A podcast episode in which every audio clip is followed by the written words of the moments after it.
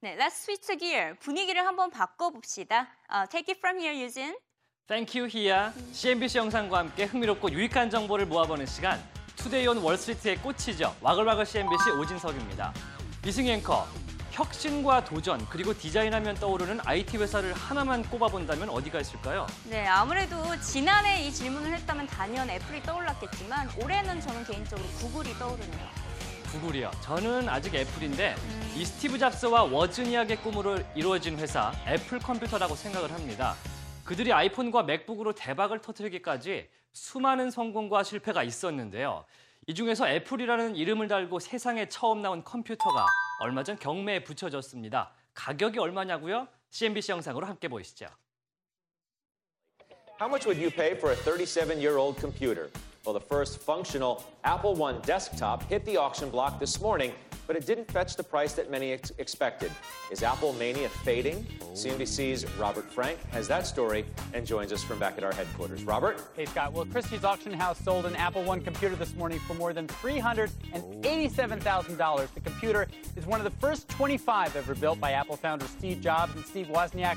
Fittingly, it was sold through an online-only auction and is now the most expensive item ever sold on the Christie's online platform. Now, the price is a huge markup from the original price. The Apple One retailed for $666 when it first went on sale in 1976.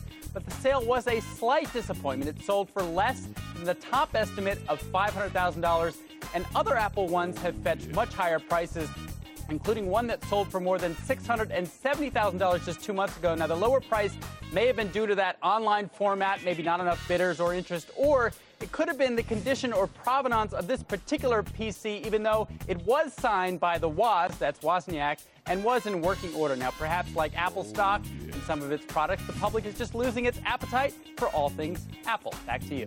Yeah, all right, perhaps. Thank you, Robert Frank. Coming up from the FOMC. 이번에 경매에 나온 애플 원은 스티브 워즈니악과 잡스가 1976년 집 창고에서 손으로 조립했던 첫 25대 중 하나입니다. 그런 의미 있는 컴퓨터의 낙찰가를 다시 한번 알려드리죠. 38만 7,750달러. 우리 돈으로 환산을 하면 4억 3,400만 원에 달합니다. 단순히 봐서는 굉장히 높은 낙찰가인 것 같지만 최근 애플의 골동품들이 그다지 인기가 있는 것 같지는 않습니다. 중고 시장만 가봐도 아이폰 3GS나 아이팟 미니 같은 이 초창기 버전들이 잘 팔리지가 않더라고요. 그도 그런 것이 이번 애플 원 컴퓨터도 사실은 이미 4월에 독일에서 경매를 한번 했었습니다. 그때는 66만 4천 달러에 낙찰이 됐었다고 하는데 거의 절반이나 낙찰가가 떨어진 겁니다. 이것이 온라인 경매여서 그런 건지 아니면 우리가 느끼듯이 애플의 인기가 조금 떨어진 것인지는 조금 더 두고 봐야 할 것 같습니다. 이번에는 애플만큼 오랜 강자였다가 작년 부진을 겪은 패션계의 전통 리더죠. 버버리의 이야기입니다. 얼마 전 나타난 매출 통계에서 버버리는 이전의 명성을 완전히 회복했습니다. 누가 회복시켜줬을까요? 바로 중국입니다. Burberry shares surging in London as much as 8% after the company's quarterly update beat street expectations, helped by double-digit growth in Asia and the Americas. For more on this, Dana Telsey joins us now. She's from the Telsey Advisory Group. And Dana, these numbers, did they surprise you? They were better than expected. They were better than expected in total sales, better than expected in same-store sales. And what's interesting is that half of the growth came from large leather goods and outerwear. So big-ticket items drove the sales gains. And what's going on with the China story? Is this all about Hong Kong, or is there a sense in which the drop or perceived drop-off in Asian demand from, say, this time last year, that story's just done? I don't know if it's totally done. One of the things Burberry saw is they saw an uptick in their Chinese business. But the real change is that there's more Chinese spending outside of China. Around 30% of Burberry's global spend comes from Chinese. Only 14% came from those Chinese spending inside of China. Right, well, that's what's so interesting about this, because if their Europe comps looked okay, and if you said to me, well, that's because it's the Chinese actually buying in Europe, I'd say okay, but it seems as though what's happening is that performance across Asia is strong. Is it Japan? Is it other parts? Is it Southeast Asia? It's also Hong Kong. It's Taiwan picking up a little bit. It's Korea getting less worse. I think each of the different regions, from their business opportunities, both online and in stores, they saw a pickup in business. The speed at which they're getting the goods available now from the fashion runway to the stores It's just basically taking on a whole new proportion of their business. Okay, so is this a story where Burberry has kind of turned things around again, turned the ship around from when its stock sold off sharply after a surprisingly weak, disappointing sales update last year? Is this a company-specific story, or is there a read-through here for the broader luxury sector? There's two things. Number one, it's company-specific because they've enhanced their business model. The speed to market is quicker. The collaboration with digital and stores is working. On the whole luxury goods platform, there's a little bit of a resurgence. I just came back from Europe the other day, and I was in Italy, Paris, and also London. There's more Russian and Chinese shopping. They're buying apparel. The Russians are buying apparel. The Chinese are buying accessories. LVMH is upgrading their stores, as is Chanel, and it's leading Burberry to follow suit also. It's a better platform for luxury lately. Hey, Dana, just to put it into some context, you know, Coach gets an initiation at another firm today with an outperform, talking about a nice valuation, stocks come back, new management. I mean, if you had to choose between a Burberry and a Coach, where would you go? I think there's a bit more momentum in Burberry now than Coach. I think Coach's valuation is appealing. I think the new management team at Coach will be effective beginning in 2014 as they put the game plan in place. Mm. Interesting. Would you think the accessory trend is playing out to the degree where we're going to be talking about an end later on in the year, perhaps?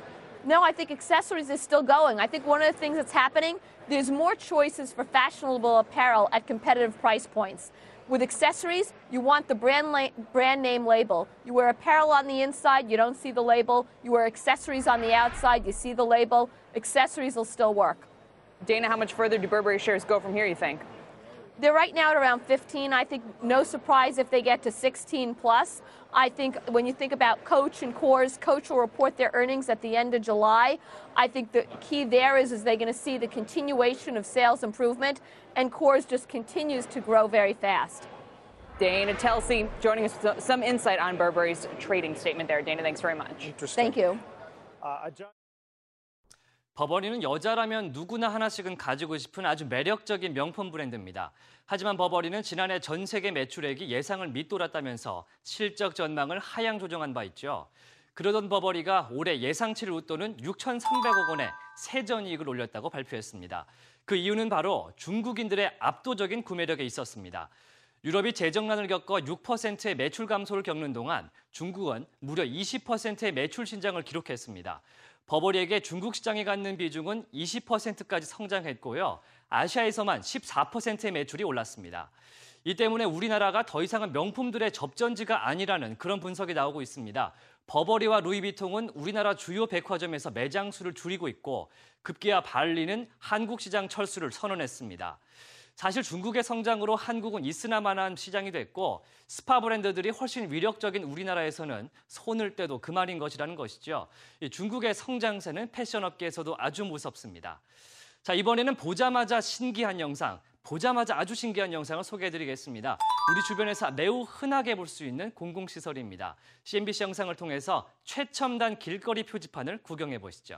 What's more fitting than a street sign for street signs? What you're looking at here, guys, is, by the way, the most advanced sign on earth. It is called Points, and it is created by the founders Breakfast New York. We're here to tell us all about this digital directional. We have Michael Lipton, we have Andrew Zolti, we also have Matthias Gunneris. I hope I'm pronouncing that correctly. Michael, who would want one of these? Who's buying? Well, I think there's a very broad range of people that could be interested, ranging from cities. This would make perfect sense in a downtown environment where tourists want to find their way.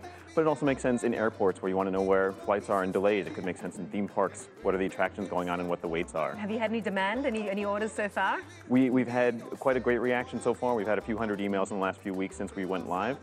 We're currently very excited to talk to clients about potential uses for it and looking forward to it. I'm just playing with the Points. Like, we got to go coffee shops, snack, anything you program it. I want to go to a bar. The city can program it. It'll point you in that direction, right? That's right. Not only any bar, but the bar that's trending right now, that's pulling in from Foursquare. What's important, what's happening. Massage parlor, anything. So to speak, yes. Done. Yeah. Okay, thank you so much. And I know you're looking for a place to manufacture these in bulk. I hope you do it here in America. Thank you so much, guys. Good luck. Thanks so much. You've been watching Street Signs. Closing bell is next. Thanks, guys.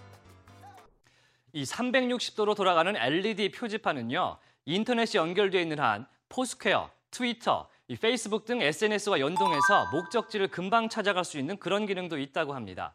표지판이라는 게 사실 아무것도 아닌 것 같은데 그럼에도 어느 글자라든지 어느 목적지라도 모두 표시할 수 있는 이 LED 표지판은 매우 유용하게 쓰일 것 같고요. 실제로 앞으로 만나볼 수 있지 않을까 생각을 해봅니다. 자, 신기하셨죠? 오늘 제가 준비한 내용은 여기까지입니다. 내일도 와글와글 오글오글한 내용으로 돌아오겠습니다. 지금까지 오진석이었습니다.